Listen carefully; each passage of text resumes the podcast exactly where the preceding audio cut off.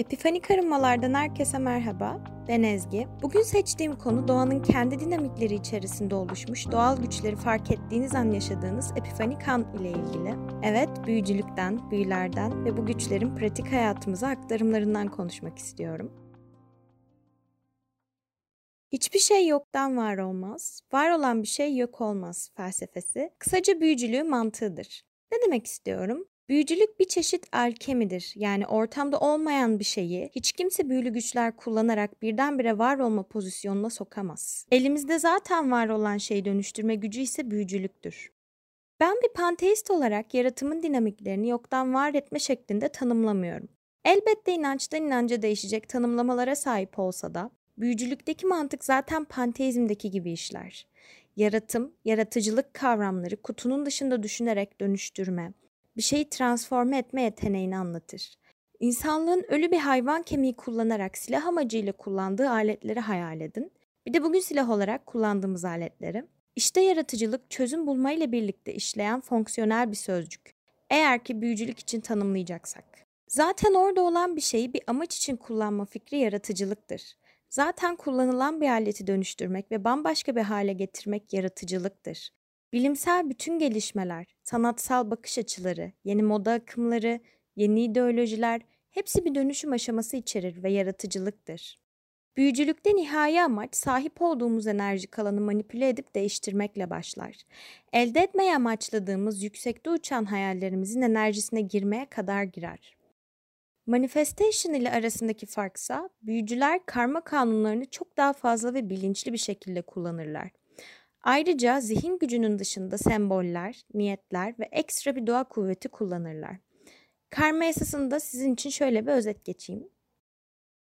12 tane karma yasası vardır. Birincisi büyük yasadır. Bu yasaya göre evrene verdiğimiz her şey bize geri döner. İkincisi ise yaratılış yasasıdır. Hayat kendi kendine var olmaz. Biz hayatı oluştururuz. Buradaki hayat yaşam döngüsünden ibarettir. Var olmak ve bu var olma sürecinde sürekli dönüşmek yaratılıştır. Aksiyon hayatı sağlar. Aksiyon yoksa hiçlik vardır. Alçak gönüllülük yasasına göre ise insan kendine dönüp bakmayı bilmelidir. Eğer bir şey değiştirmek istiyorsan önce değişimin tetikleneceği yönünü kabul etmelisin. Mesela özgüven probleminin olduğunu kabul etmeyen bir megaloman özgüvensizliğini nasıl değiştirebilir? Bu yasaya göre aynaya bakmak gerekir. Dördüncü yasamız ise büyüme yasası. Yani hayatını değiştirmek istiyorsan işe kendini değiştirmekle başlamalısın bu yasaya göre. Sorumluluk yasası ise adı üstünde herkes hayatının sorumluluğunu üstlenmelidir. Karma yasasında her kapı değişimin içeride başladığını ima ediyor gördüğünüz gibi. Bir diğer yasa ise bağlantı yasası ve bu yasaya göre geçmiş, şimdi ve gelecek birbirinden bağımsız düşünülemez. Üç boyutlu Lego deneyimlerimizde bu konsepti ancak zincir halkası şeklinde algılayabiliyoruz ve zaten olması gereken de bu. Yedinci yasamız burada ve şimdi yasası. Kısaca eğer sürekli geçmişe bakarsak şu anda burada olamayız.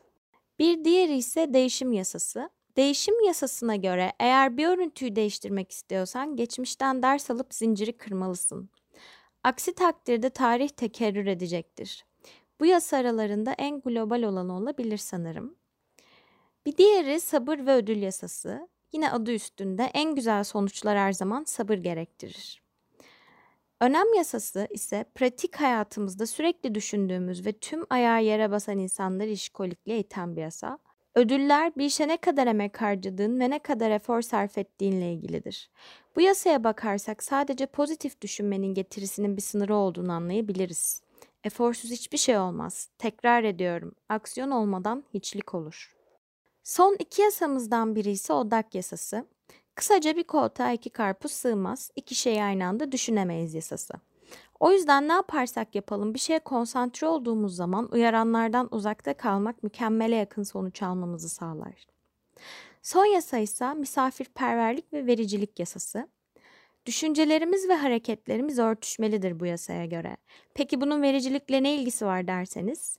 Sencillik gerçek benliğimizi sergilemekten geçer. Gerçek niyetimizi karşı tarafa göstermemiz gerekir bu yasaya göre. Genel olarak yasalara baktığımızda şahsen beni tatmin etmeyen ve gerçekçi gelmeyen bir yasa yok. Bu yasalar kişiye ahlaki bilinç kazandırabilir tabii ki de bir yandan. Fakat maksadı ahlaki bilinç kazandırmaktan ziyade hayatın dinamiklerini anlamamızı kolaylaştırmaktır. Büyücülükte bahsettiğim bu yasalara hakim olmak ve büyücü şahsın iç dünyasını bu yasalarla dingin tutabilmesi önemlidir. Tarot bakanlarınız, ilgi duyanlarınız varsa denge kartını bilirsiniz. Denge kartının bütün mantığı bu. Yani iç dünyayı sakin tutabilmek, zihnin ve kalbin arasında dengeli bir akışın olması, bu yasaların bir bakıma zihni rahatlatması. O yüzden denge kartı genelde sabra, zamanla her şeyin düzeleceğine işaret eder. Witchcraft uygulamalarında bahsettiğim bir diğer husus sembolizm.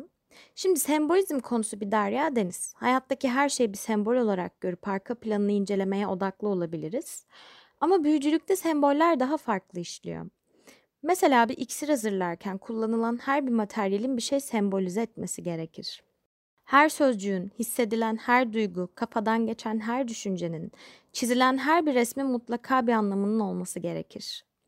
O yüzden sembol olarak nitelendiriyoruz. Çünkü mesela bal kullandığımızda balın neden feminen çekiciliğini arttırdığını anlamamız gerekiyor. Tenin tadının bal gibi tatlı olmasını arzuluyor olabiliriz o an ya da kraliçe arıdan ilham alabiliriz. Bundan dolayı mantığını anlamadığımız bir büyü bize bir şey ifade etmez.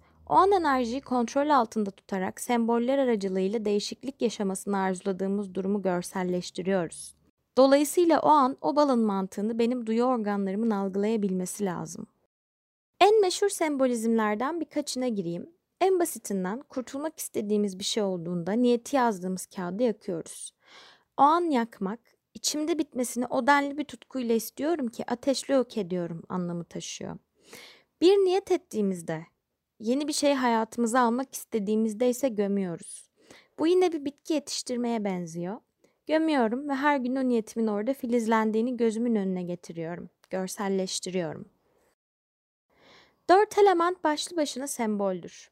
Akıl ve rasyonellikle ilgili konularda havadan faydalanırız. Cinsellik, yaratıcılık, fikirler ve heveslerle ilgili konularda ise ateşten. Pratik somut hayallerimizde ise toprak kullanırken sezgilerimizin açılması, duygularımızla ilgili konularda sudan faydalanırız. Keza ayın döngüleri, astrolojik konumlar, haftanın günleri, kullanılan renkler, tılsımlar hepsi ama hepsi bir semboldür ve büyücülük değerleri büyüktür. Yapılan hiçbir şey amaçsız değildir büyücülükte. Mutlaka ardında bir mantık olmalıdır ve tabii ki bu sembolleri kullandığımız zaman karma yasaları ile birlikte hareket ediyor olmamız da gerekir. Bazen bir büyüde istediğimiz şeye göre birkaç farklı elementten ve sembollerden faydalanmak zorunda kalabiliriz. Tanrı ve tanrıçalara inanan cadılar işbirliği yaptığını hayal edebilir. Bir tarot kartıyla kendini özdeşleştiren kişi o kartı kullanabilir. Büyü dediğimiz şey o kadar öznel olabilir ki tam olarak bu öznellikten dolayı herkesin kendine ait bir gölgeler kitabı vardır zaten. Gölgeler kitabından da kısaca bir bahsedeyim. Her türlü spiritüel alıştırmaların, reçetelerin yazdığı, her cadının kendine özel biçimde oluşturduğu bir defter. Büyüler, buna spell dediğimiz sözlü büyüler de dahil, inanılmaz öznel olabilirler. O yüzden bir gün bir kitap okudum hayatım değişti şeklinde cadı olmak maalesef mümkün değildir. Eğer içinizde buna dair bir heves varsa kendi yolunuzu çizeceğinizi ve öğreneceğiniz her bilginin, alacağınız her türlü dersin size yalnızca ışık tutacağını belirtmeliyim. Aslında hayatta öğrendiğimiz her şeyde bu geçerli. Birinin hayat dersini dinleriz ve mantığımıza yatar. Ama kendi hayatımızda denemeden ne olduğunu anlayamayız. Kendi yolunuzdan gittiğinizi, bu yolculuğun size ait olduğunu bilerek hareket ettiğinizde her şey çok daha iyi oluyor. İleriki zamanlar için bu bahsettiğim ışık tutma olayını yapmayı ben de çok istiyorum aslında. Belki yolun başındaki cadılara yol gösterebileceğime inandığım için. Ama dediğim gibi bu öznel bir yaşam stili ve herkes tamamen kendi yöntemleriyle var ediyor. Şimdilik cadılık konusuna yüzeysel bir giriş yaptım ama bunu devam ettirmeyi kesinlikle istiyorum. Bir sonraki bölümde varlıklara değineceğim ki zaten cadılık öğretileri böyle çeşitli noktalardan toplanan bilgileri birleştirerek oluşuyorlar. Varlıklardan kastım da elbette üç boyutlu olmayanlar.